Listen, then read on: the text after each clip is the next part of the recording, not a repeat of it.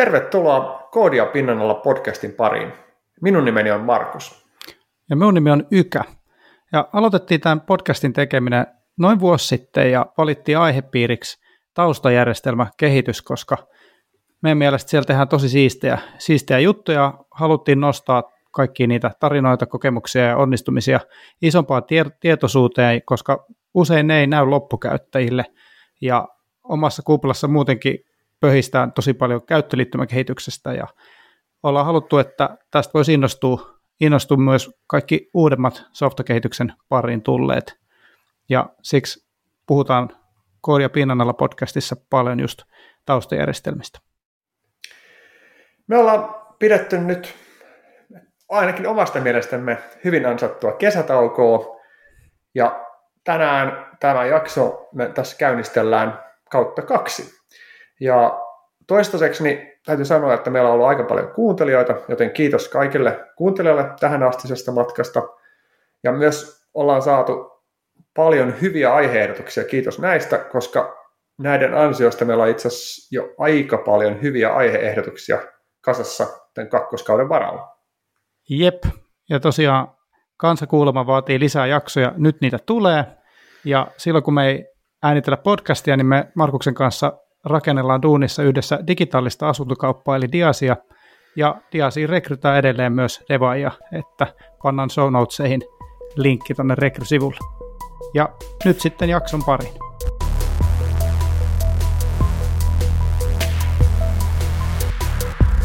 Jakson yhdeksän aiheena on tällä kertaa Infra Developer Experience, eli tänään aiotaan puhua siitä, että miten rakennetaan infraa ja ops-työkaluja siten, että saataisiin kehittäjäkokemus mahdollisimman hyväksi.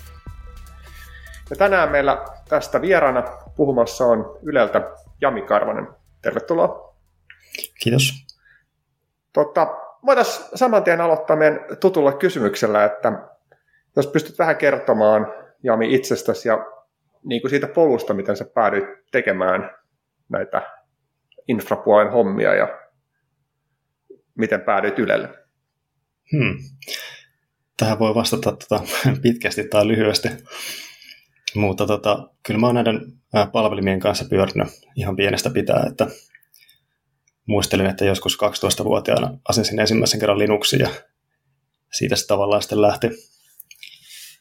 Et mulla on tässä välillä ollut tämmöinen tota, mm, pätkä, missä mä olin internetoperaattoripuolella, tein tukihommia ja siellä sitten näin, että miten tätä infraa rakennettiin silloin vanhaan tyyliin. Ja tota, nähnyt tavallaan sen kehityksen siitä sitten tähän nykypäivään. Ja välissä on tehnyt ihan tällaisia full stack developer-hommia myös ja nähnyt erilaisia organisaatioita ihan startupeista tämmöisiin monikansallisiin yhtiöihin, että sellainen tota, pitkä kaari ollut, missä välissä on ollut devaamista, mutta tuntuu, että nämä infrahommat on sitten aina vetänyt puoleensa ja sinne mä oon taas päätynyt näköjään taas. Joo, sä oot nyt ollut viimeisimmät vuodet Ylellä. Pystytkö tarkemmin kertoa, mitä sä oot siellä tehnyt tämän infran parissa? Joo, mä oon nyt kolmisen vuotta ollut Ylellä ja siellä on rakennellut automaatiota liittyen tähän meidän pohjainfraan, minkä päällä sitten pyörii erilaiset Ylen palvelut. Eli kaikki nämä tämmöiset uutispalvelut ja Ylen Areena ja muut tämmöiset käyttäjille näkyvät palvelut.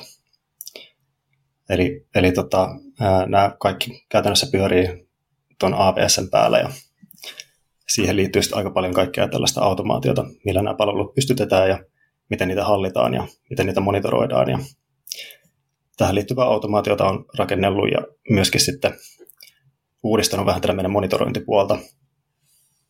Ja tota, ehkä just tämä niin monitorointi ja tämmöinen palveluiden näkyvyyspuoli on ollut mulla semmoinen pääfokus täällä Ylen puolella. Eli, eli teillä on niin kuin oma tavallaan tiimi, joka huolehtii aika paljon tuosta infran ja just tuon puolen tekemistä. Onko, se, niin kuin, onko tämä nyt se DevOpsin Ops-puoli vai mitä tämä tarkoittaa käytännössä? Joo, meillä on semmoinen kuuden hengen Ops-tiimi ja me vastataan sitten näistä ää, työkaluista, mitä meidän devaajat käyttää ja esimerkiksi meillä kaikki tämä infrapuoli niin tehdään Terraformilla ja kehittäjät sitten itse pääsee kirjoittamaan tämän Terraformin, mutta me täällä Ops-tiimissä, niin me sitten luodaan tämmöisiä yleiskäyttöisiä moduuleita, mitä devaajat käyttää, että ei tarvitse mennä ihan detaljitasolle tai ymmärtää ihan, ihan täysin, että miten nämä palvelut toimii syvällisesti. Ja tarjotaan totta kai kaikkia tukea sitten, jos tulee ongelmia näiden palveluiden kanssa. Ja pyritään tekemään tavallaan niin kuin kaikki, kaikki tota infraan liittyvät asiat mahdollisimman helpoksi ja yksinkertaiseksi, että siinä olisi mahdollisimman vähän tällaista kognitiivista kuormaa, kun pystyttää vaikka uutta palvelua. Aivan, eli niin kuin, ä, tiimit on edelleen niin kuin DevOps-tiimejä, eli hallitsee itse sen niin kuin oman käyttämänsä infran, mutta tav- tavallaan tarjotte siihen sitten toolingia ja templatointia ja tällaista. Joo, tämä on ehkä ensimmäinen tämmöinen organisaatio, missä mä oon, mikä tuntuu siltä, että tämä on puhdas DevOps-organisaatio, että tiimit vastaa omista palveluistaan ja niiden valvonnasta ja käytännössä meidän rooli tulee, tai meidän, meidän hommia on sitten sellaiset tilanteet, missä tämä pohjainfra on jollain tavalla rikki tai siihen tarvitaan lisää ominaisuuksia tai sitten, että nämä kehittäjän palvelut on, on tota, sellaisessa vikatilanteessa, mitä he eivät pysty itse selvittämään, niin tarvitaan tukipalveluita. Ja meillä ei muun muassa Opsitiimillä, niin meillä ei ole minkäänlaista päivystystä. Et se, on, se on mun mielestä merkki siitä, että jotain on tehty oikein. Joo, toi on hyvä, hyvä huomio kyllä. Miten toi teidän niin työkalusetti, niin kuin, jos miettii, että devaajana on aloittamassa uutta projektia, niin miten se käytännössä niin kuin, näkyy ja miten se homma lähtee käyntiin? Hmm.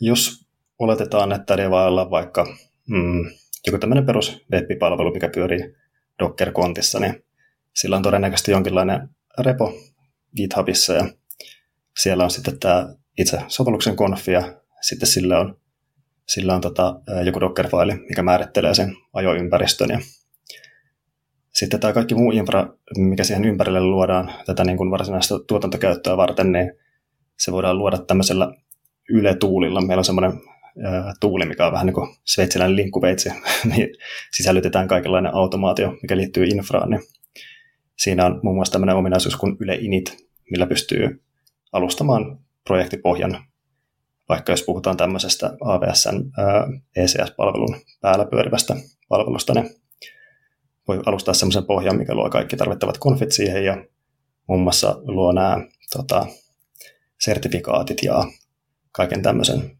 ylimääräisen tauhkan siihen ympärille, että devaan ei tarvitse kauheasti miettiä asiaa. Ja sillä voi alustaa myös nämä kaikki äh, GitHub Actions, mikä on tämä meidän päätoiminen CI-palvelu tällä hetkellä, niin siihen liittyvät konfit. Eli käytännössä jos, jos tota palvelu on semmoinen peruspalvelu, missä ei ole mitään äh, normaalista poikkeavaa tai erikoista lisäpalvelua, niin käytännössä kolmella komennolla pystyy luomaan kaiken sen konfin, minkä perusteella voi sitten suorittaa ensimmäisen deployn. Et jos jos tota, käyttää näitä meidän ö, templatointityökaluja, niin mä sanoisin, että jossain kymmenessä minuutissa päästään nollasta tuotantoon. Olettaen, että tavallaan tietää, mitä tekee ehkä. Joo, kyllä, totta kai, että tähän liittyy tosi paljon kanssa niin kuin, ää, tällaista sivistämistä ja ää, niin kuin opettamista ja dokumentaation kirjoittamista ja näin edespäin, että siinä jatkuvasti tasapainoillaan siinä linjalla, että tehdäänkö asiat liian helpoksi, ettei enää ymmärretä, mitä tapahtuu. ja tota, yritetään pitää kuitenkin niin helppona, että ei tule sellaista hirveätä kontekstvitsausta siitä koodin kirjoittamisesta tähän infratyöskentelyyn. Tuosta mä mietin just, että mikä se abstraktiotaso devailla, että esimerkiksi nyt, kun se käyttää tätä templatea, niin onko devaaja kuitenkin tietoinen, että tämän pohjalta syntyy, AV, käytetään AWSn palvelu X, Y ja Z, ja tavallaan osaisi mennä vaikka sinne AWS niin kuin käyttöliittymään tekemään näitä, vai onko se abstraktiotaso vaan sellainen, että mä niin kuin spekuloin, että laita palvelu internettiin, vai, vai onko se niin kuin just semmoinen, että siinä selkeästi näkyy, että nyt deployataan tämä ja tämä AWS-palvelu, vai mitä se käytännössä niin kuin on? Esimerkkinä tämmöisestä peruspalvelusta, niin kun on käytetty tällaista initityökalua, niin on luotu sellainen konfi, Terraform Confi, mikä käyttää sitten tämmöistä app-moduulia.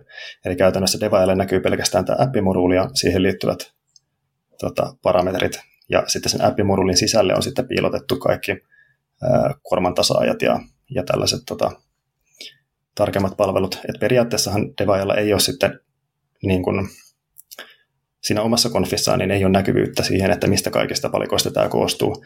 Eli periaatteessa voidaan, voidaan niin kuin muuttaa sitä toteutustapaa ja siirtää se vaikka joku toisen pilvipalvelutarjoajan alustan päälle ja Devaajalla se näyttää se ää, käyttöliittymä tavallaan ihan samalta. Tai että se konfi voi olla hyvinkin samanlainen.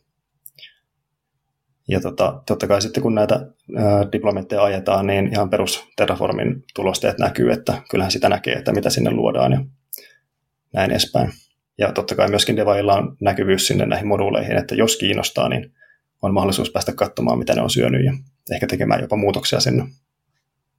Niin, eli, eli kun se on template, niin sit, sitä pystyy laajentamaan. Kyllä, juurikin näin. Eli, eli onko nyt, mietin sitä, että AVS taitaa olla joku yli 200 eri serviseä, että niin kuin teille ei varmaan ihan 200 löydy valmiina appi-moduli dependenssinä, niin sit, mitä sitten jos devaaja toteaa, että nyt tarvitsen muutakin kuin ne perus ECS. Oletan, että siellä varmaan ECS ja S3 ja joku tietokanta ja jotain muita hyvin yleisiä, mutta sitten jos tarvitsee jotain vähän eksoottisempaa, niin onko niin yleisesti se tilanne, että kannattaa itse tehdä se, vai kannattaako sitten käydä teidän kanssa, miten se tavallaan se evoluutio lähtee käyntiin, että milloin katsotaan, että se kannattaa lähteä sitten niinku jakamaan muillekin ja tekee niinku osaksi sitä työkalua? Mm, tuo on kyllä hyvä kysymys. Tota, yleensä jos, jos on sellainen palvelu, mitä ö, oletetaan, että voitaisiin käyttää useammassa, useammassa tota, kohteessa, niin silloin, silloin tehdään sitä moduuli. Mutta mikään ei estä sitä, että Deva voisi ihan itse luoda tällaisia ö, omia yksittäisiä konfeja jollekin tietylle erikoiselle palvelulle. Et jos puhutaan vaikka jostain CloudFront-konfiguraatiosta, niin meillä ei taida sille olla mitään tällaista moduulia ollenkaan, että, että jokainen voi itse luoda oman CloudFront-konfiguraationsa erikseen. Joo, tuossa oli niinku se, että miten saa pystyä, mitäs, mikä myös puhuit tuosta monitorointia muusta puolesta, niin miten se sitten näkyy devaajalle, eli ilmeisesti tuosta syntyy aika paljon sit samalla kaikkea, että miten voi monitoroida sitä palvelua. Joo, eli ollaan pyritty siihen, että kaikki tämmöinen monitorointipuoli, niin se luodaan automaattisesti myös. Eli, eli tota, silloin kun tänne ESS-puolelle lisäillään jotain uusia palveluita, niin ne automaattisesti menee meidän monitoroinnin piiriin. Eli meidän tämmöinen autodiscovery tarttuu siihen suoraan kiinni ja siihen konttiin ja kaikki kontin tällaiset metriikat, niin ne näkyy sitten suoraan tuolla Grafanan puolella. Ja sama tehdään logeille, että kaikki ö, tämmöisen ECS-kontin logit kerätään automaattisesti tämmöiseen keskitettyyn login keräyspalveluun. Ja myöskin sitten, jos, tai kun tämä kehittäjä deployaa palvelunsa, niin, niin tota, siinä deploymentin yhteydessä tulostetaan kaikki nämä tarvittavat linkit, mistä näkee suoraan sitten nämä suorituskykymetriikat ja logit. Eli käytännössä Deva ei tarvitse miettiä ollenkaan tätä, tätä puolta itse. Tuo kuulostaa aika näppärältä.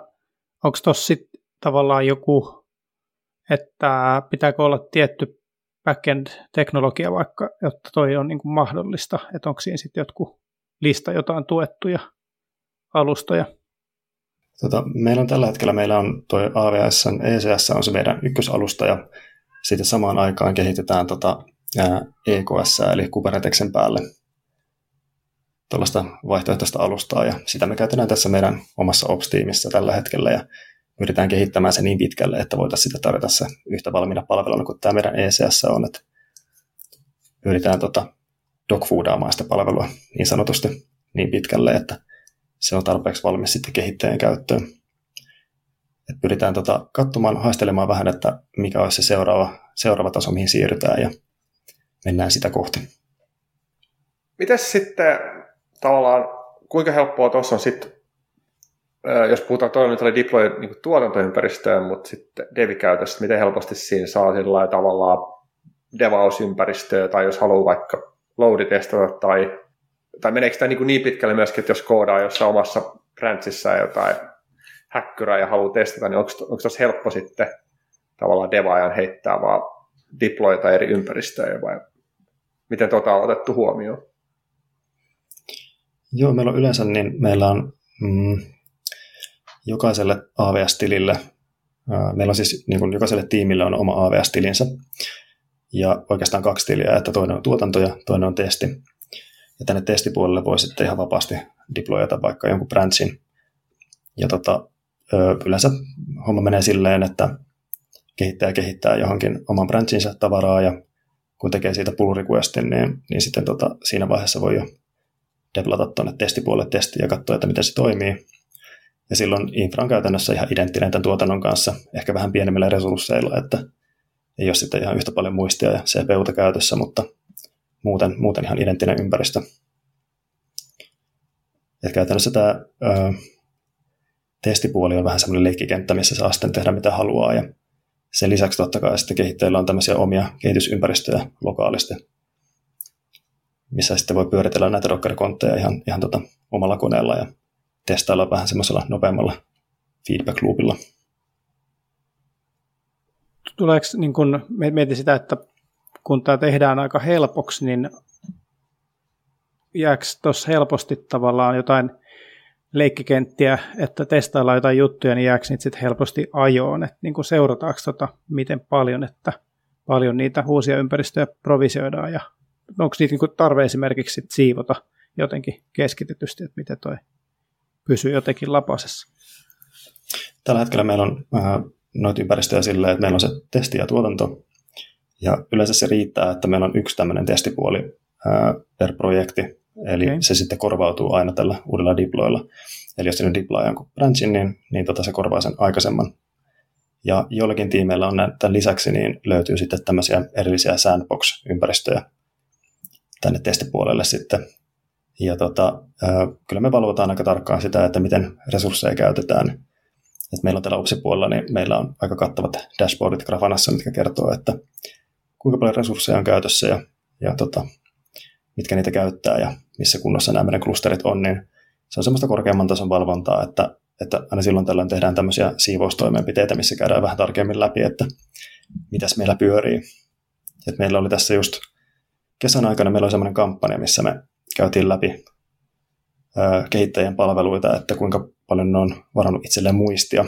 Ja tota, pyydettiin sitten näiden projektien ylläpitäjiä säätämään muistirajat kohdilleen ja tätä varten tehtiin sitten jo oma tämmöinen Grafana dashboardi, missä sitten näkyy tämä kokonainen muistihukka koko meidän infrassa ja pyrittiin sitten sitä minimoimaan. Ja se oli aika, aika tota onnistunut kampanja, että viimeksi kun mä katsoin, niin saatiin öö, jopa puoleen meidän muistin käyttö, mikä on, mikä on aika, aika iso, iso lukema ja aika iso säästö niin kuin näin niin kuin rahallisesti ja muutenkin minkälaisista muistimääristä puhutaan? no sanotaan, että puhutaan ihan, ihan tuota satoista, sadoista gigoista. Joo, mieti just että teidän mittaluokassa toi on just merkittävää just tonkin kaltaista optimointia. Mielenkiintoinen. Joo, ja se on tosiaan just se, että kun kehittäjät saa itse päättää nämä muistirajat, niin voi olla, että pistetään palvelulle vähän niin kuin ylimääräistä, ja sitten se unohtuu, eikä, eikä ehkä myöhemmin lähdetä miettimään, että onko tämä nyt kohtuullista vai ei, koska asiat tuntuu pyörivän ok. Ja senkin takia meillä on muun muassa tässä deploymentin yhteydessä tämä meidän Yle ilmoittaa, että hei, että sun palvelus ei ole käyttänyt tästä muistirajasta kuin vaikka 20 prosenttia viimeisen kuukauden aikana, että olisikohan aika vähän pienentää sitä rajaa. Niin, eli siellä on ihan automatisoitu toi niin kuin tsekkaus. Joo, kyllä, nykyään.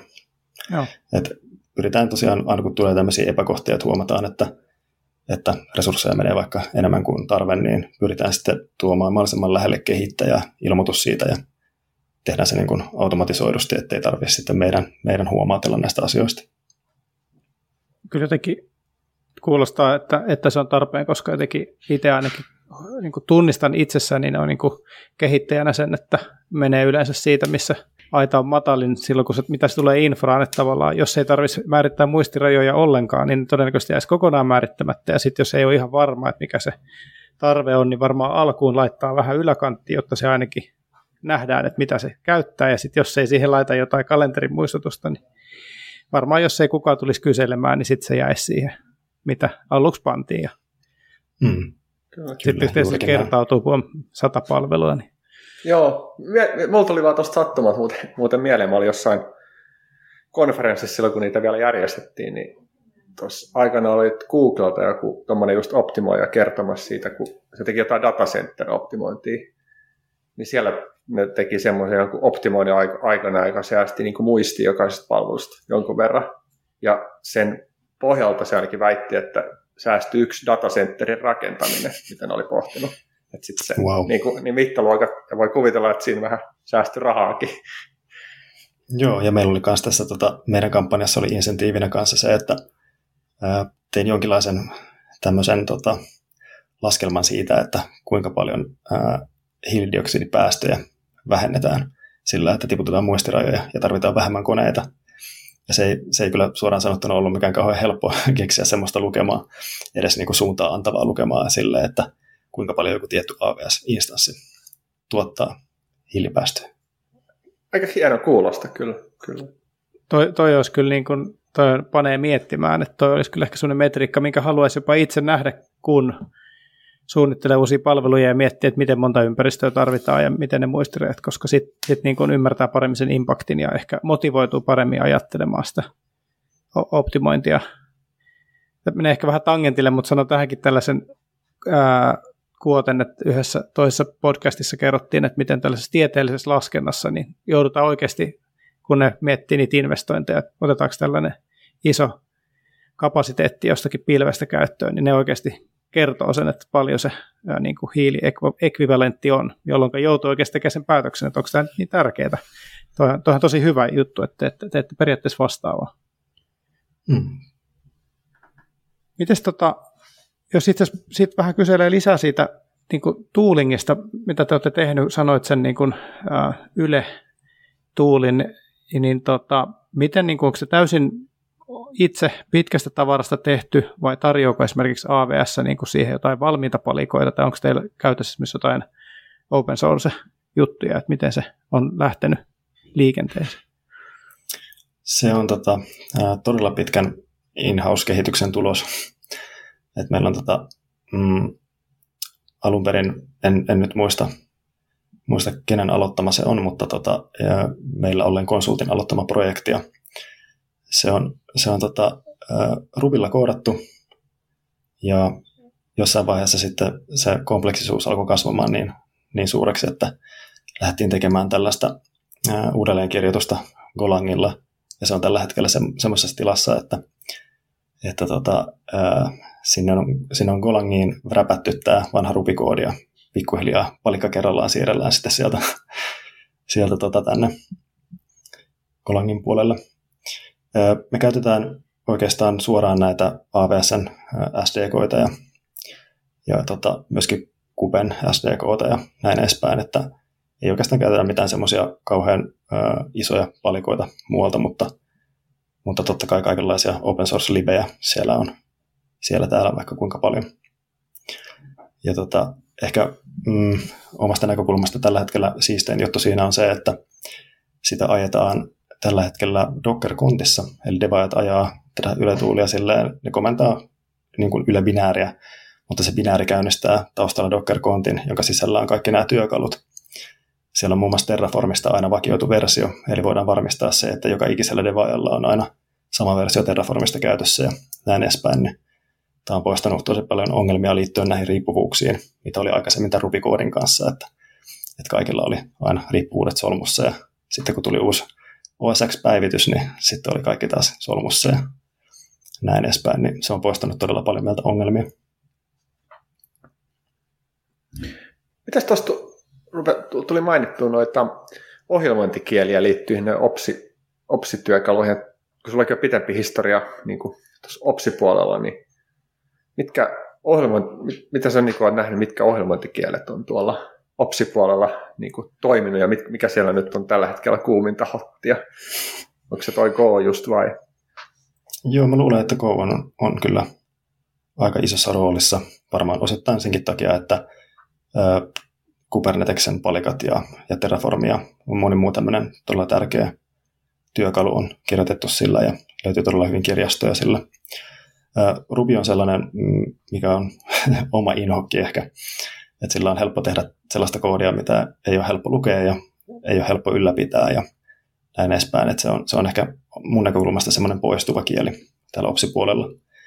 Mutta Go lisäksi aika paljon on Pythonia ja ihan perinteistä Bash-skriptiäkin löytyy sieltä täältä, mutta kyllä se selkeästi tuntuu olevan se paine menossa tuonne Goon suuntaan.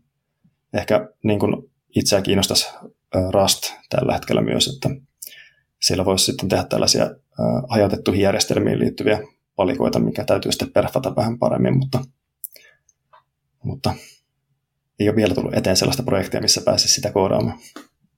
Joo. On, onko siinä koossa just sit se, että se on niin kuin, tai tämä mitä vähän mä olen joskus tehnyt, niin se, että se on sit, siinä noin riippuvuudet ja muut, kun niin kuin, sitä samanlaista ongelmaa ei ole myöskään kuin Rubyssä ilmeisesti, että sit se niin kuin, toimii vähän paremmin eri ympäristössä, eikä päivitykset rikos sitä. Joo, Vai siinä on mikä siinä Goon suosiossa sitten niin kuin on? Hmm.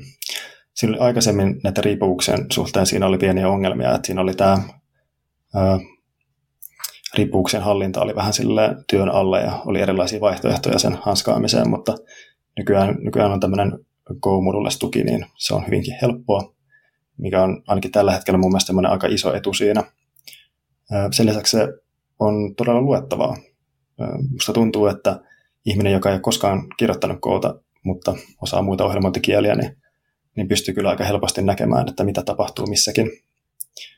Ja tota, se on ehkä yksi jopa omasta näkökulmasta just niin kuin tärkeimpiä puolia siinä, että, että se myöskin ehkä niin kuin ohjaa semmoiseen ää, aika, aika yhtenäiseen koodityyliin.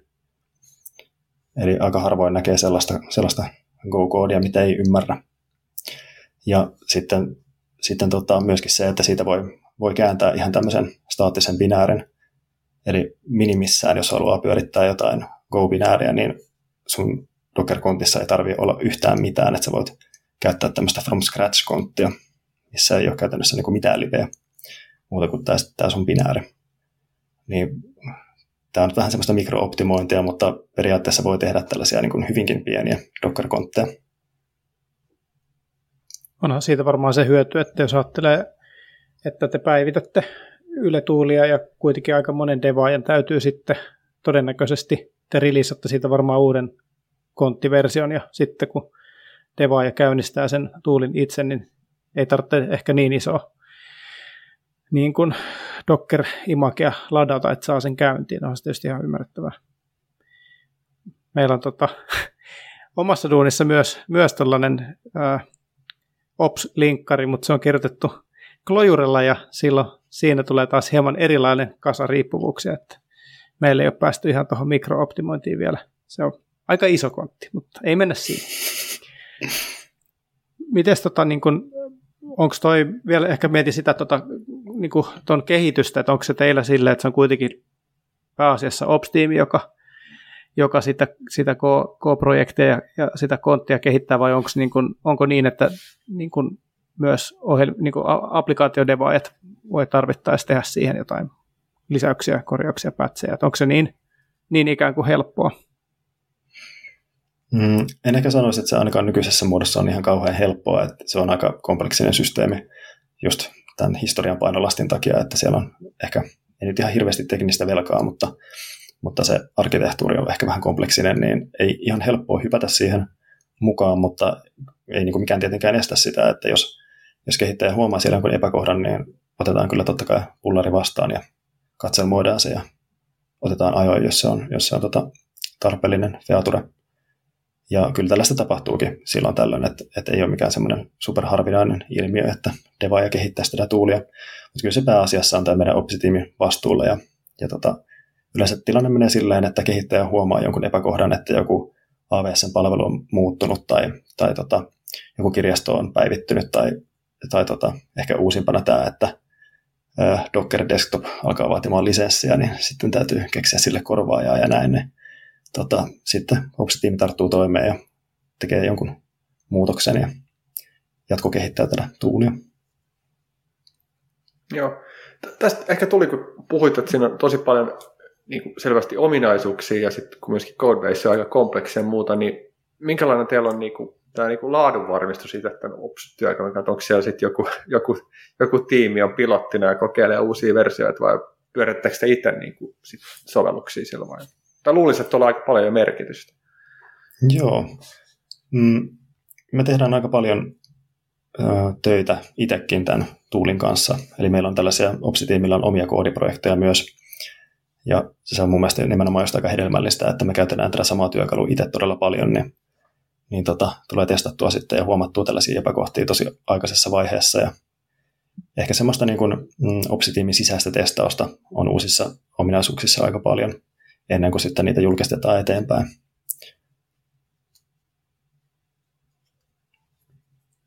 Me tota, en malta olla kysymättä sellaista aihealueesta, josta varmasti voitaisiin tehdä kokonainen jakso, mutta miten tota, toi tietoturva, ää, onko se semmoinen asia, niin kun, että pystyttekö te tuolla toolingilla edesauttamaan sitä, että, että tota, projektissa automatisoida asioita niin, että, että olisi kuitenkin niin kun, tietoturvasta tietyt asiat niin kun, katsottu valmiiksi ja tsekattu, tai onko toi semmoinen asia, tietenkin se on semmoinen asia, jonka kanssa joutuu koko ajan käymään kilpajuoksua, mutta miten, miten paljon näet, että toi tooling auttaa siinä?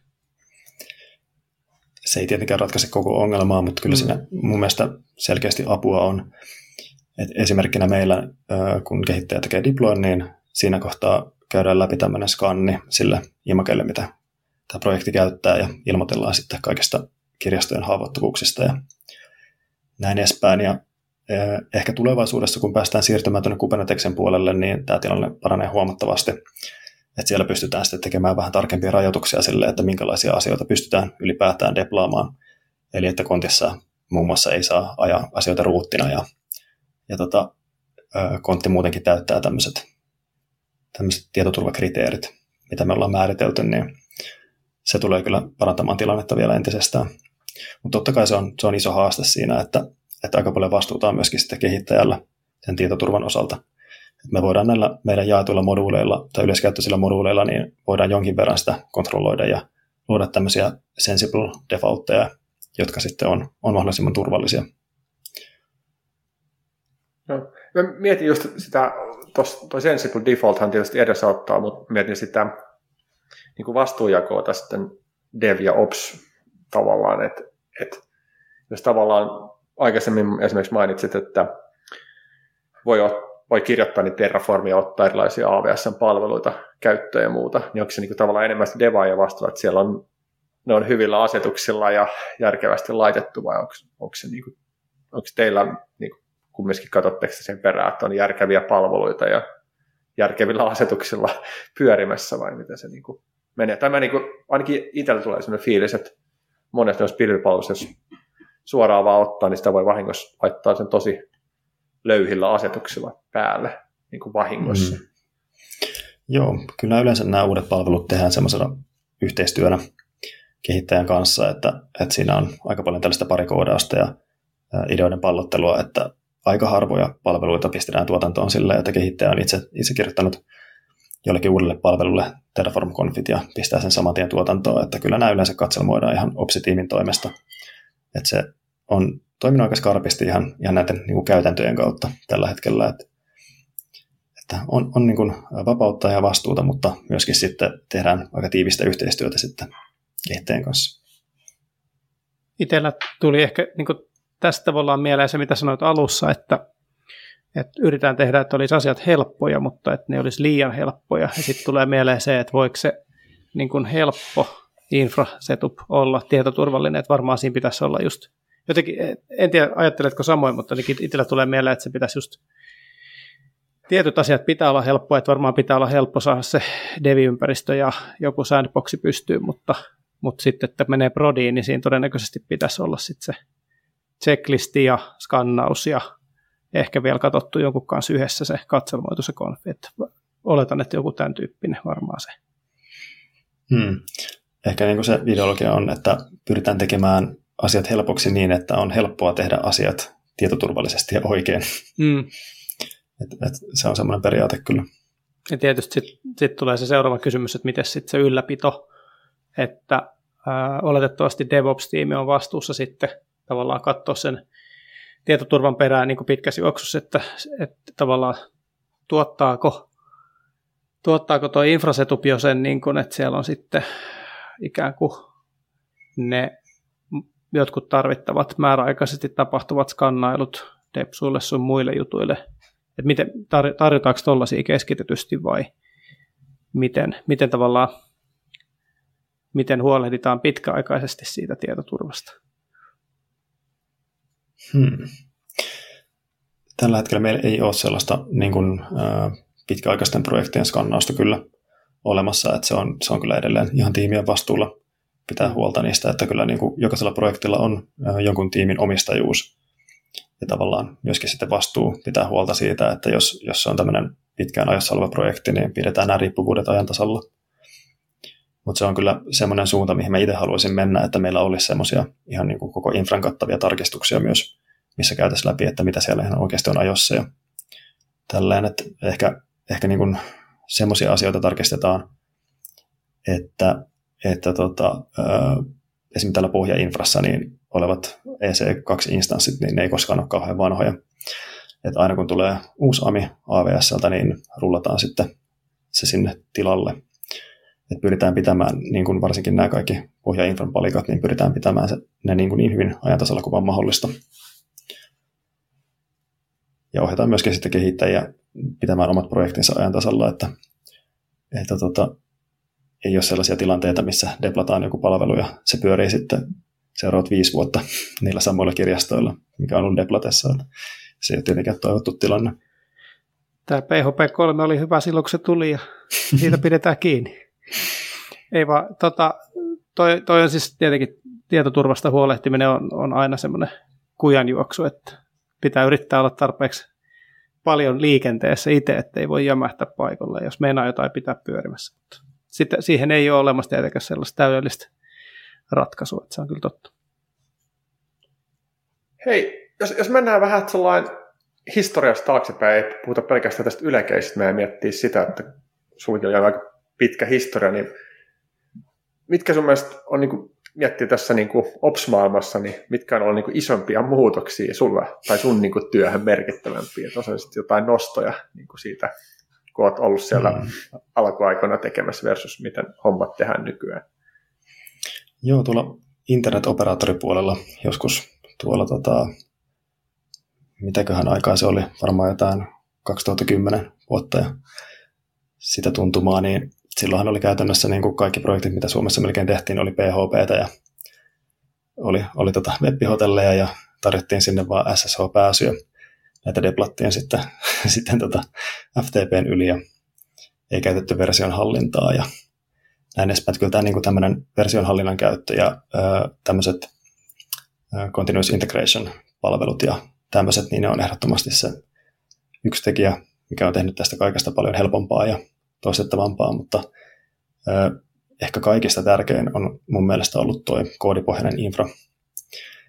Eli, eli silloin tota, aikoinaan tosiaan on tilanne saattanut olla semmoinen, että kun pitää deplata uusi palvelu, niin tässä on sulle SSH-tunnukset ja tässä on sulle tämmöinen kilometrin pituinen checklisti, mitkä käyt läpi yksi kerrallaan ja käyt konfaamassa näitä palveluita käsin palvelimella editoimalla tekstitiedostoja, niin, niin tota, semmoista näki tosi paljon silloin aikoinaan ja siitä oikeastaan itsellä lähti semmoinen ajatus siitä, että tämän asian voisi tehdä paremmin ja automatisoidummin ja, ja tota, kiinnostuin sitten itse ehkä ohjelmoinnista enemmän sitä kautta, että miten näitä asioita voisi automatisoida.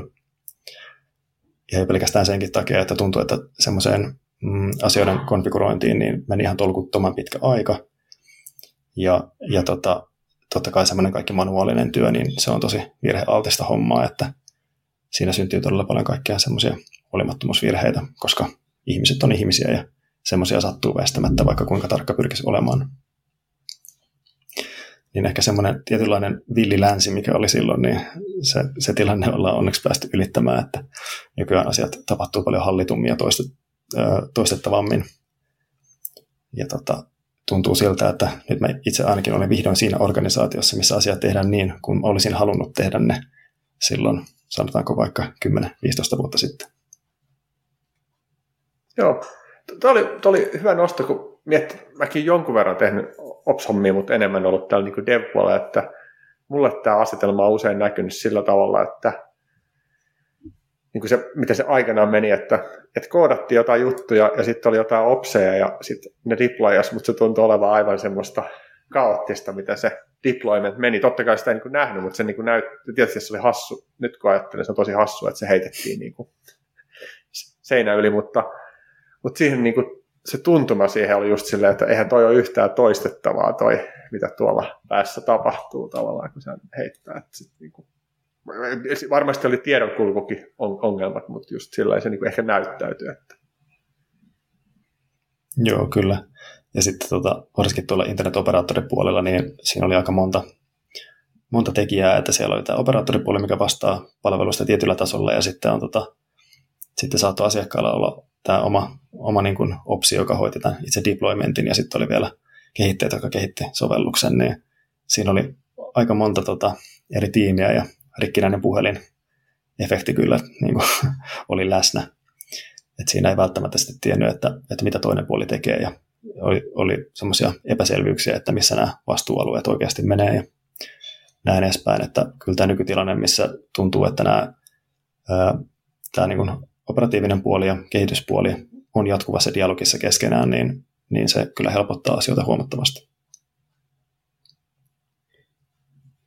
Joo, ja, ja tietenkin varmasti toi, mitä sanoit tuosta infrastructure as code puolesta, niin, niin sehän on varmaan nyt se, mikä on niin kuin mahdollistanut sen, että pystyy isokin organisaatio, niin kuin ymmärtääkseni teillä, teillä Ylellä, niin, niin kuitenkin pienikin Ops-tiimi pystyy niin kuin mahdollistamaan asioita, jotta sitten lopulta ne DevOps-tiimit sitten ottaa sen kopin, kopin asioista. Että, että muistan, muistan, että itsekin on joskus on, on elänyt tota, että tuossa on SSH-aikaa ja sitten muistan, että, että siinä välissä oli ehkä sitten vielä sellainen, käytettiin jotain puppettia ja en muista mitä, että tavallaan oli, oli jonkun verran versiohallintaan laitettavaa skriptausta, mutta se ei ollut vielä niin kuin, ei ollut Dockeri olemassa, niin se se tavallaan ehkä, se nykyinen malli on niin kuin sitten ehkä aika paljon pidemmällä siinä, että, että niin kuin miten, miten ikään kuin pitkästä tavarasta ne joutuu tekemään, että pystyy automatis- automatisoimaan paljon nopeammin ja helpommin. Luulen, että nämä kaikki vähän niin kuin tarvitaan, nämä niin kuin palikat, että on se tekninen kyvykkyys, mutta ehkä sitten myös, että se organisaatio mahdollistaa sen toimintamallin. Mm, kyllä, on kyllä tästä ihan samaa mieltä. Ja sitten tota, kyllähän se niin kuin, äh, opsipuolta helpottaa myös huomattavasti se, että, se, että jos palvelu pystytetään, niin, niin että sieltä saadaan vaikka jotain metriikkaa ulos ää, tai logeja ulos, niin nekin joutuu aikoinaan kaikki konfaamaan käsin yksitellen per palvelu. Niin onhan se ihan järjetöntä, että jos, jos tota uusia palveluita tulee vaikka siihen tahtiin, mitä meillä Ylellä tulee, niin tarvittaisiin yksi kokonainen tiimi pelkästään tekemään sitä hommaa. Vielä ehkä tässä tähän loppupuolelle semmoinen kiinnostava kysymys, että miten niin kuin, pystyt se kertomaan, että miten, miten paljon niin kuin tämän, tämän sun kuvaileman infrastruktuurin päällä, niin kuin, minkälaista koko luokasta puhutaan, että miten paljon niitä palveluita on tai miten paljon, miten, niin kuin, mitä tahtia niitä tulee uusia, koska tietysti on ihan kiinnostava kuulla. Yle, Yle kuitenkin tekee paljon, paljon nettiin palveluita. Joo, mulla ei nyt tässä ole ikävä kyllä antaa tarkkoja lukuja, mutta mä sanoisin, että Docker-konteessa mennään varmaan jossain tuhannen tienoilla, ainakin niin kuin siis useita useita satoja, mutta tota, alle tuhat kuitenkin. Ja uusia palveluita syntyy, mm, mitä nyt sanoisin, ehkä niin kuin viikkotasolla tai vähintään niin kuin parin viikon välein saattaa tulla jotain uutta palvelua linjoille. Että saattaa olla tämmöisiä pieniä, pieniä kokeiluja tai tämmöisiä pieniä, pieniä uusia mikropalveluita tai, tai tällaisia, mutta todella matala kynnys meillä on luoda uusia palveluita, koska ehkä, ehkä tämä infra myös mahdollistaa sen, että kynnys on aika pieni luoda uusi palvelu sen sijaan, että tehdään jotain isoja monoliittejä. Joo, toi, toi on itse asiassa hyvä, hyvä näkökulma kyllä niin kuin munkin, mitä mä en nähnyt, niin se, se kyllä, sillä on varmaan merkitystä kyllä, että miten vaikea on tehdä jotain asiaa, se ohjaa ohjaa tiettyyn suuntaan. Että on joissain organisaatioissa nähnyt just sitä, että jos se infra on ollut tosi kankea, niin sit, sit, on seurannut, että, että se on johtanut siihen, että tehdään yhteen sovellukseen kaikki mahdollinen, koska, koska se olisi muuten niin hankalaa. Ja sit, siitähän seuraa taas sit toise, toisenlaisia ongelmia, mistä ei ehkä kannata tästä mennä sen syvemmälle, mutta hyvä pointti. Joo, mutta tota, mulla alkaa olla aika lailla kysymykset kysytty, että kuulostaa kyllä tosi, tosi siistiltä, mihin pisteeseen olette jo nyt päässyt Ylellä ja, ja tota, kuulostaa, että on tyyppisessä organisaatiossa olisi kyllä tosi hieno. Tavallaan tulisi devajan aika katettua pöytään, jos tällaiseen päätys, päätys joskus itse mukaan tai vastaavaa organisaatio, että, että niin kuin koen, että voi olla niin kuin hyvänä tuollaisena suunnannäyttäjänä ja esimerkkinä myös muille, muille organisaatioille, että epäilemättä jos haluaa, haluaa niin kuin päästä nopeasti liikenteeseen, niin varmaan tuohon suuntaan aika moni pyrkii. Tuo oli siisti, siisti kuulla näistä. Joo, joo, samaa mieltä. Mun mielestä oli todella mielenkiintoista. Itsekin konsulttina joskus kymmenisen vuotta sitten Ylellä olleena, milloin, milloin siellä kaikki pyöritettiin vielä siellä omissa konesaleissa, niin on tämä ihan kuulostaa aika paljon paremmalta tilanteelta tällä hetkellä. Joo, kyllä. Kehitystä on ainakin tapahtunut oikeaan suuntaan. Yes, mutta näihin sanoihin, näihin tunnelmiin kiitti vielä kerran ja koodaillaan. Koodaillaan. Koodaillaan. Kiitoksia.